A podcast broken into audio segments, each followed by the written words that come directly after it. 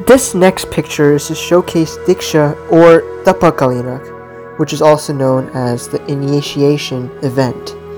Diksha Kalyanak is the event when the Tirthankar gives up all their worldly possessions and relationships and becomes a monk or a nun. He or she will initiate him or herself into the ascetic order for the benefit of all living beings. One year before the time of renunciation, a group of celestial angels come to pay homage to the future Tirthankar.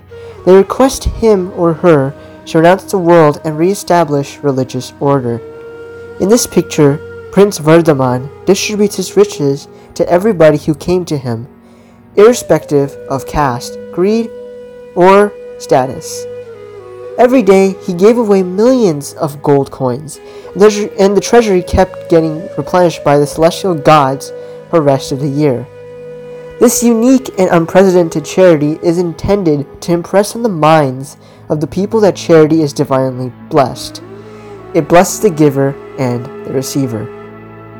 In the procession here, Prince Vardhamana is seated in carriage, carried on the shoulders of Indra and other gods.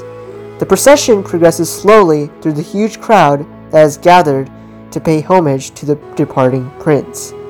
When they reached the forest, Prince alighted from palanquin and gave up in donation all garments and jewelry which he adorns. As depicted in the lower left picture, Prince Vardhaman plucks off his hair to accept monkhood. Initiated, he starts fasting, and after two days of fasting, Standing under a Ashoka tree in the presence of thousands of people, he recites the five great vows of nonviolence, truth, non stealing, celibacy, and non possession, in order to avoid accumulation of future karmas and to remove the past karmas. Indra thereafter places a divine piece of cloth on his left shoulder, and immediately Mahavira attains the Manaparvya Jnana, the fourth type of knowledge then gives power to read the thoughts of all sentient beings. The lower right picture describes the famous story of Chandabala that goes like this. The story begins after 12 years of initiation of Mahavira. Lord had 10 untold conditions on whose fulfillment will he break his fasting of almost 6 months. Many people and gods tried various means to understand and give alms to Mahavira, but in vain. Finally, it was Chandabala who fit the criteria of Mahavira to accept alms.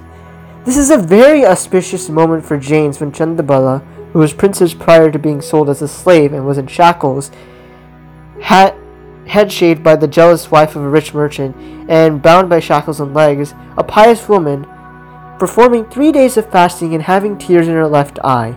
Soon after this, God showered Chandabala with flowers. Later in life, the Saint Chandabala became the first nun to the four order sangh established by Mahavira.